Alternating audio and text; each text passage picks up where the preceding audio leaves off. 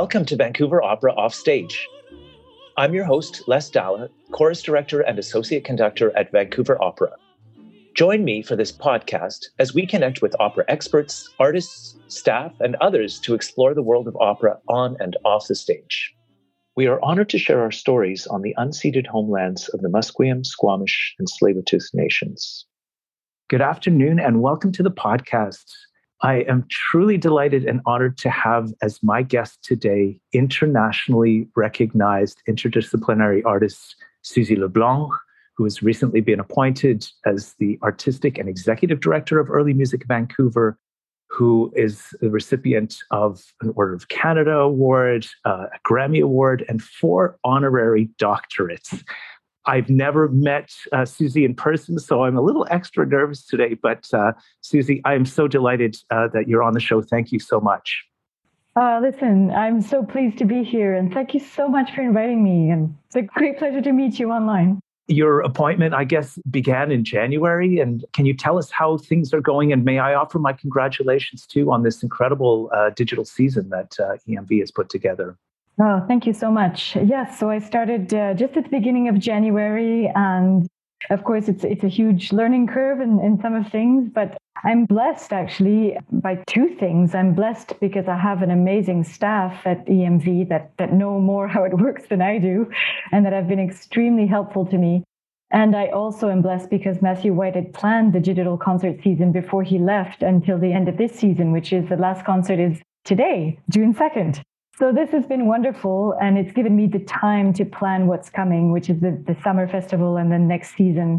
And uh, in a way, the fact that we weren't in production was actually very fortunate for having the time to learn everything I needed to learn. So it's been great. Right. And I will ask you a little bit about what you have upcoming down the road, but I would love to start by again, you are known primarily as a performer of early music, but you're active as a performer of art song, contemporary music, Acadian music. You majored in harpsichord studies when you were a student, and you were also active as a conductor. How do you manage all of these diverse disciplines? And can you give us a glimpse into how and when you discovered your love of music and retraced your artistic journey for us? Thank you. Sure. The first question is how do I manage to do all these things? Obviously, by doing them one at a time. and scheduling is a little tricky and getting a lot of help when I need it, you know, from colleagues and things. But it looks like I've done a lot of things, but definitely there were periods in my life when I was doing more one thing than another. So I did not do them all at once. Well, it all started with Monteverdi, I want to say, in a way love at first hearing, if we if we can say that. My mother was a singer. I guess I should start even there, even earlier. She was an opera singer, and she sang a little bit, you know, at the Quebec Opera when she was young, and she was just about to go to sing a role at the Met when she became pregnant with my older sister and had to say no to that contract and then that, that opportunity never came back but she did sing a lot in canada then she stopped and, and went to teaching. But, you know, I was raised by a mother who listened to the opera on the radio on Saturdays. And to be honest with you, I didn't understand it when I was young. I just thought it was a foreign language and people seemed to be screaming at each other and I didn't know the stories and I, I just didn't take to it. But years later, I heard a recording of Monteverdi. We were on holiday somewhere and there was a recording of Monteverdi there. It was the Lamento della Ninfa and uh, some other pieces by him. And I, you know, I couldn't stop listening to it. I think I was 14 or 15. And uh, it really affected me deeply. And I started trying to compose and imitate the style. And I was just taken by it. And, and then uh, much later, I was living in Montreal doing my cégep as a harpsichord player. And I went to a concert of the Studio de Musique Ancienne de Montréal. It is a choir, a vocal group and they were doing Monteverdi La Selva Morale Spirituale, so these these beautiful sacred pieces by Monteverdi, and it was the same visceral reaction, and I was. I have to do this, you know, and I was a little bit upset because I'd grown up in New Brunswick where none, none of this music was actually available. And so here I was in Montreal and I, I, you know, made sure I found this group and then enrolled at CEGEP as a harpsichord player with one of the directors of SMAM, and so he invited me to sing at his wedding. And from one thing to the other, I ended up singing in this choir that I admired so much from afar. So that really led me to the early music scene of Montreal. And you know, I was already a harpsichord player, but I had always sung on the side, probably because of my mother, and singing was part of me. And I ended up realizing that I was always stepping in for singers who were ill because I learned fast. And I ended up singing far more than playing the harpsichord during my degree at McGill. I was always singing. So it was almost a natural thing to graduate with a harpsichord degree, but actually go on to be a singer. It might sound strange to some people, but it just kind of happened. And my first professional engagement was for Early Music Vancouver in 1984, who were then called the Vancouver Society for Early Music. So amazing that I find myself here now, years later, at the place that gave me my first professional engagement. Wow, that is incredible. Did you study flute when you were quite young as well? Yes, the modern flute. I liked it, but I realized that what I liked playing on the flute was Bach and early music, and I didn't like the vibrato. So I wasn't a very good modern flute player. Amazing, but obviously you really honed into the early music style. That's what really hit you right from the start. Yes. May I ask your mother, her operatic repertoire, was it early music or was it more of the classical romantic repertoire? Nothing to do with early music whatsoever. She sang Juliet and Mimi, and you know, she was definitely a, a 19th century uh, opera role uh, singer. And she used to mock me when I started doing early music. She used to say, Oh, I can sing straight tones too. And she'd kind of do this very strange noise that she would call a, a non vibrato sound. And she used to mock me all the time. But, you know, it was in jest. I mean, we got along very well. But I have to say that she turned around and eventually really loved it. Oh, I bet. See me perform and was very supportive, but but she found it very odd at the beginning. And you have a discography of over 75 recordings on many labels. Uh, as mentioned, a, a, Grammy Award for, I believe, recording of Lully, Thésée. Mm-hmm.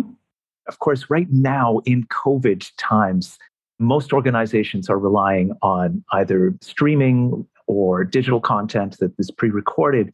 How would you compare live performances to the medium of recording and, you know, with what's going on right now?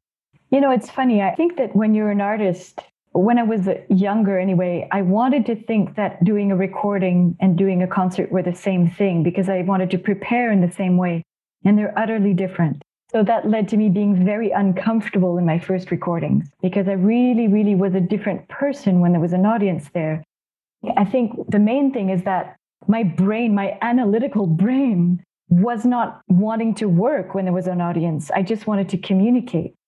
And so when there's a recording, that brain can really get in the way of things. You know, you you want it in your practice room, but you don't want it in a performance or a recording. So that was really hard for me. And the way I sorted that out for myself, and I think it's the same whether it's recording or video recording, is that for one, I sing to the crew. they're my audience, you know, the guys holding the, the mics or the camera. And one thing I noticed during this strange time we've had with all these digital recordings in the past year, I've done a lot of them too since March 2020. I found myself singing to one or two people in particular, and often they were deceased people. Like I would suddenly find myself singing to my father or singing to an aunt who was a singer. And that gave me almost more support than thinking there was nobody in the audience it really helped me. I, I, would sing it, you know, once through and I wasn't happy. And then I'd remember to sing to my aunt or to my dad. And uh, suddenly it was like, oh, yeah, I'm making music again. So it, I think it really helped to focus on who I was directing the music to in the absence of an audience that so fills the space with expectation. You know, I get goosebumps just talking about it, that dialogue that happens between an audience and a performer that makes you do things you never thought you would do because it's in the moment of course, the risk taking mm. and the sense of communication. Your response about singing to a deceased person, I've not heard that from anybody yet. That's very powerful. Mm. This is a kind of impossible question to answer, I imagine, but could you share some career highlights, both in terms of being on stage and recordings? Sure. I think the problem with that question is just that there's so many beautiful moments. You know, I've done it for 35 years, so it's hard to choose. But if I have to choose, I'll do it chronologically, maybe, because I think the first time that I sang the Monteverdi Vespers was almost an out of body experience. It was just absolutely amazing. It was really, I obviously have something for that composer, but the Vespers are, are just uh, an amazing piece to be within, to be part of. And I remember doing them actually here in Vancouver the same year that we also performed his Poppea, L'Incoronazione di Poppea. And uh, we were all exhausted from the rehearsals and the performances of Poppea. And at the end of the festival, you know, they said, Oh, you're singing the Vespers now. And it was one of the most beautiful things because I think we couldn't get in the way of anything being so tired. But the magic really happened because we were all so tight knit and close because of the work we'd done on the opera. You know, how you get really close to your colleagues that way in a way that you might not create when you're just working on a concert version of the Vespers. So that was that was amazing. There was also um, all my work with the uh, Elizabeth Bishop, the poet. She's passed away, of course, in 1911. So I never met her, but uh, it was her centenary in 2011, and I found out about her a little bit by fluke. I was in Nova Scotia and read about her. And it was a time in my life when I was looking for a mentor. I was needing to shift and I didn't know how. And strangely enough, there you go again, a deceased person became my mentor. so I read a lot of her poetry and, and she really infiltrated my life in such a way that I moved to Nova Scotia from Montreal to somehow work with colleagues there on her centenary. And what I did was to commission Canadian composers to write music on her poetry. Only American composers had done so thus far, so it was nice to give her her Canadian uh, identity. She herself said she was three quarters Canadian because her grandparents were from Nova Scotia and PEI. So it was a lovely project. It was, you know, a, a good year and a half in the making. And we premiered these pieces with Symphony Nova Scotia, and then I recorded them for Center Disc. And the CD is beautifully called the title of one of her poems called I Am in Need of Music, which incidentally I've just recorded digitally with the Vancouver Symphony last month. And I'm not sure when that will be aired, but probably sometime in the month of June. So these pieces, the I Am in Need of Music is uh, four songs that Christos Hatzis uh, composed uh, beautiful songs. But there were lots of other composers on the CD. There's um, Alasdair MacLean and Emily Doolittle and John Plant as well. So it was a a deeply moving experience to work for so long on these beautiful poems and to bring them to life for people who might not read poetry but somehow get acquainted with it through the music. That was a, a major project for me. And the last one would be a project called Mouvance, which means migration or displacement. I'm Acadian, so my ancestors were displaced, were moved in the 18th century several, several times, and it really ruptured the families, of course. It took hundreds of years for people to find their land again and their language and their culture.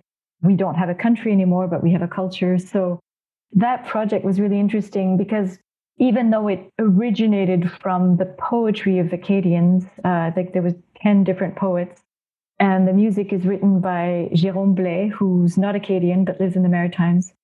And so, even though it originated with this Acadian poetry and poetical style, it's really universal because it'll speak to any population that is living through a forced migration or a chosen migration. So, that's a project that I am recording in September. And we're also going to do lots of digital short films with the poets so it's an ongoing project that we performed. I think it was 2019 when it was premiered. And it's one of the only things that I've kept as a performer now that I'm the artistic and executive director of EMV. I have so little time to sing, but that one I am going to keep doing. Oh, that's wonderful. I was listening to a number of your recordings, including the Mozart songs with Yannick Nézet-Séguin on the forte piano. They came out in 2006. And that was the year I met him. Yannick conducted for Vancouver Opera only once, Faust. And it was a really happy time. What a great guy. What a great artist. And he talked about you then, actually. And he said that you were very good friends and quite close. And that recording was just so beautiful. Oh, yes. And thanks for mentioning it because it's definitely a highlight that I'd forgotten. Look, I mean, with over 70 recordings, that's why I hesitate because I know it would be uh, impossible to choose. The other one, too, that I loved, the repertoire was the Messiaen, the Chant de Terre et du Ciel. And in particular, the Le Mort du Nombre. Mm-hmm. What a beautiful recording. You with Lawrence Wiliford as their tenor, Robert Kortgaard. Just a magical, magical recording. So again, I was a bit stunned because when your name appears in my mind, it's as someone with so much extensive early music repertoire. But of course, that never limits anybody to what they can do. It's just so easy as many people have said, to get pigeonholed and that kind of thing. The projects you're talking about now are contemporary things as well. It's really amazing to me just how well rounded you are as an artist, that you take your inspiration from so many, many things. I think I'm just naturally curious and I don't like saying no to things. well, we're all the luckier for that. Thank you. I watched some of the video of the Elizabeth Bishop project, and it's so beautiful. So I encourage our listeners to really have a look. You have a very generous website with a lot of great content that one can watch for free and listen to for free. So thank you for that. Let's talk a little bit about EMV and Please. future plans. I noticed that just a couple of days ago, there was the press release that EMV has announced the appointment of its first ever summer artist in residence, Cree Métis two spirit baritone Jonathan Adams. Can you tell us a bit about Jonathan and this appointment? Oh, God, with pleasure. Jonathan is a wonderful singer. He's a really beautiful baritone voice. And his specialty is early music, and his specialty is, I would say, even Bach. And he's really a beautiful Bach singer, although he's a great Purcell singer too, and Britten. I met him through the pandemic. We connected on Zoom for some singing coaching and singing conversations. And so we became friends and I, I did a bit of coaching with him. I don't really think he needed it, but there you go. It was it was a way to collaborate. He moved to Montreal recently, and and of course we were going to do things there. But then I moved to Vancouver, so I'm just very excited.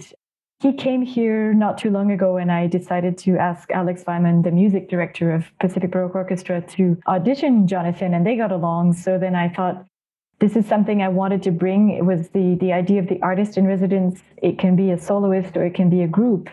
But the idea is to also have somebody travel here and stay for a longer period and be able to do many more things, outreach and, and teaching and lectures. And so Jonathan's going to come. He does three concerts with EMV and he's doing a panel discussion on being indigenous in the early music world with other indigenous leaders and it's going to be really fascinating there's an outdoor concert in the botanical gardens where he's going to perform some french airs with a mixture of airs from cree and métis origin and some of the french airs that he's doing ended up in some of the cree métis songbooks so this is really interesting the mixture so, yeah, I would just say he's really an up and coming, wonderful artist that also, because of its indigeneity, has so much to offer in terms of how he approaches this Western white man music, if you like. You know, he was born in it, he was raised Lutheran. So Bach speaks to him very, very deeply.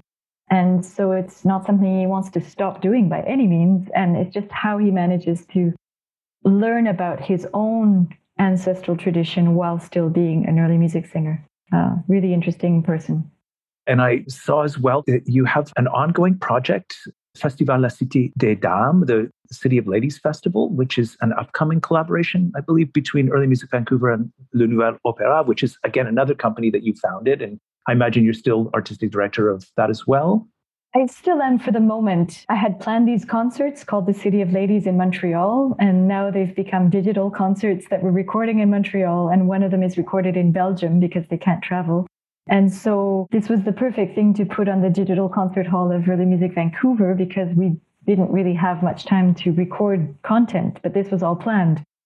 So it's something that I want to bring to Early Music Vancouver in the future as a in-person concerts. They were already planning the City of Ladies 2022 and 2023.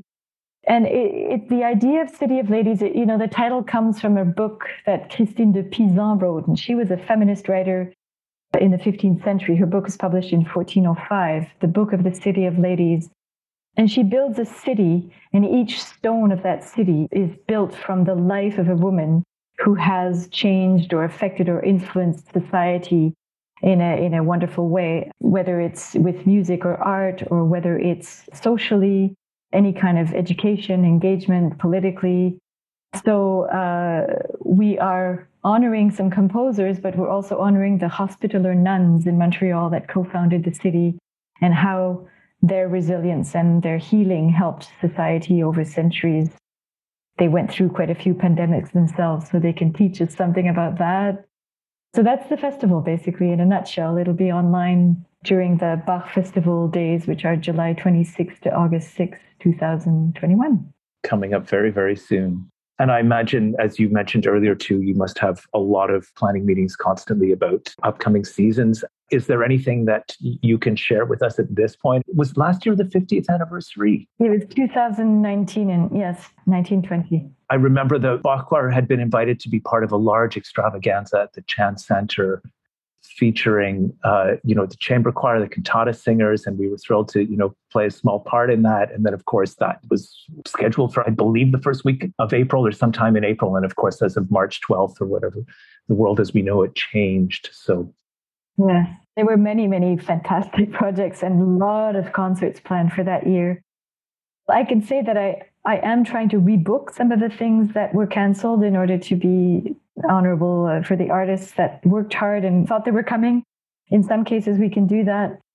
But of course, there's also a bit of the risk, you know, in the fall, not doing as many concerts and not having as many international artists. But we have something exciting coming up. We purchased a new piano. It's a Graf copy of an 1819 forte piano by Paul McNulty in Czechoslovakia. And that is it's finished. It's done. Uh, it just needs to be shipped when we can finally ship things from czechoslovakia. It's a bit hard to organize right now. And so there'll be an inauguration of the piano next season. And i will not tell you when in case it changes too many times but it's happening. That's going to be very exciting. And um, another wonderful group that i know matthew white also wanted to bring here and started working on and i was able to complete that is Ensemble Correspondance. Uh, it's a French ensemble doing a lot of French music, although they do Italian and English as well. An amazing, amazing group. Everything they do is magical, I think. So they're going to um, come here in May of 2022 with a wonderful program all about music from Versailles in the Chan Center. So I'm very excited about that. And there's there's tons of beautiful concerts. And Pacific Baroque Orchestra doing something extraordinary in March. Alexander Weimann put together a program of all all music by 18th century women, most of whom, you know, I might have read their name in a history book very briefly, but I didn't know their music at all. And it's for strings and winds and keyboard concertos. And so I think it's going to be very exciting in March to have a, a women only concert for the PBO. Lots of great projects, but I'm not going to say too much until the publicity comes out because, of course, things are still a little bit shifting. Yeah, very much in flux. It's true. Uh, may I ask when you're thinking that you might be performing for a live audience? I'm counting on having live performances from the fall. Uh, you know, not that many concerts, but at least one every month between the October and December. And, um, you know, we are doing concerts this summer in the Chan, and we are hoping to be able to welcome a certain amount of people. They're recordings, you know, that we're doing for the digital concert hall, but we, we like to have some audience there because it's more fun for the players to have an audience and it's wonderful for the audience to finally to get to hear live music. So, but to really sell tickets and perform, I'm, I'm hoping that by January 2022, we, we have a little bit more of that ability. That's very exciting. As you mentioned, the whole thing of, of having, you know, even a handful of people, it does make a huge difference. Uh, my last guest was Mike Southworth of Collide Entertainment, who I know was responsible for filming, I think, your entire digital season. Yeah. And I said to him, you know, as a performer, it's really tough doing a concert where you're used to having so many people and then there's just nobody there and you kind of get a little weirded out. And he said, Oh, well, I felt like I was a king because I was the only person there. And, and, you know, all of these wonderful concerts and these music events that I was allowed to observe and to preserve and I hadn't thought about it, but of course, yeah, at times he was the only person in the room, which is an amazing thing. I'm sure it's exactly what royalty felt like yeah. in some centuries. That's he deserves to be king. I think that's beautiful. I agree with you 100%. I, I made the joke too that it was a little bit like King Ludwig II of Bavaria, who was Wagner's benefactor and who did, in fact, have private audiences of some of Wagner's works. And uh, maybe that's what the world is coming back to, you know? well, I hope not for the huge legions of fans who are missing it very, very much. Yes. Do you have any message to share for anybody, you know, of like hope? It's just around the corner. Hopefully, we're back. There's been incredible artistic activity during this time. There's no question, but it is the medium is different and it affords us all some possibilities that you know you couldn't do in, in live performances but you know that's my takeaway actually it's more than the lack, uh, you know, what we're missing is the audiences, of course, and it's terribly sad. But the resilience and the creativity that came from this is astounding, just astounding. And also the different ways that people are working together. You know, I know people who are learning to improvise together on platforms like this one and finding ways to make it happen so that you end up having tons of collaborations from people in all corners of the planet. And I'm not sure that, would have happened.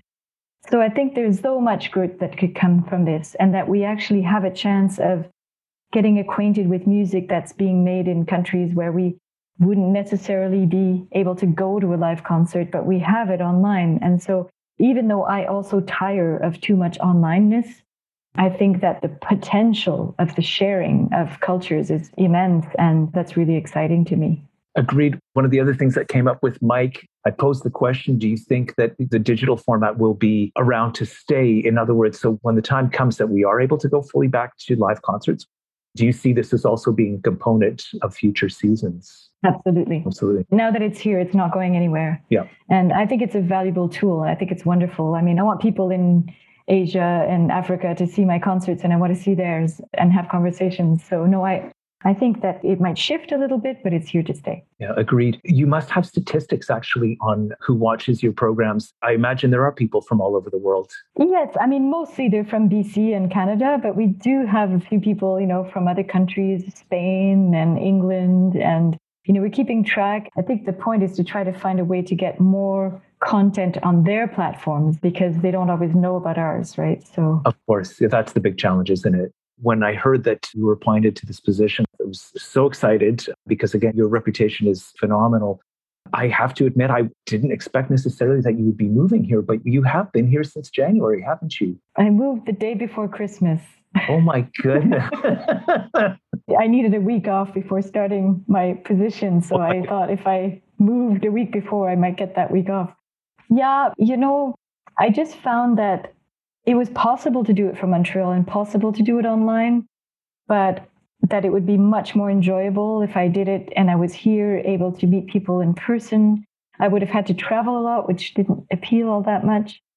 And I'm glad I came. It's a very different culture than Montreal, and I need to feel it and be in it in order to learn about it. And it's a beautiful place, especially in the springtime. So I would have missed out on all the incredible flowers that have been blooming. So I'm, yeah, no, I'm, I'm quite happy, and I'm going back to Montreal in June for three weeks to do some concerts, and so I'll be, I'll get to reunite with that part of my life. But uh, it made sense to me to be living here to start a position like this if I really was going to invest myself fully. It's awesome and honestly, lucky us. It's great. And over at the university as well, uh, Christina Sabo has joined us this year too. So suddenly it's like a windfall of great vocal artists this year. So yeah, again, we're very lucky. And I hope that in the future too, there may be room for collaborations with Vancouver Opera. Absolutely. I would love to. We'll have to talk. Once again, thank you so much, Suzie LeBlanc, for taking the time to speak with me. And congratulations on your appointment. And uh, we're so looking forward to your summer festival and to your upcoming seasons of programming and all the wonderful concerts that are in store. Well, thank you very much for welcoming me on this podcast. And I look forward to Vancouver Opera Productions online as well. And and hearing and sharing great art together. So thank you so much. All the very best. We'd love to hear from you if you have any feedback or suggestions for upcoming guests. You can reach us via email at online at vancouveropera.ca. And don't forget to check out this episode's special features on our website at vancouveropera.ca forward slash offstage. This has been Vancouver Opera Offstage. I'm your host, Les Dala. As always, you can keep up to date with Vancouver Opera at vancouveropera.ca, where you can sign up for our e newsletter or follow us on social media. Thank you for listening, and we'll see you next time.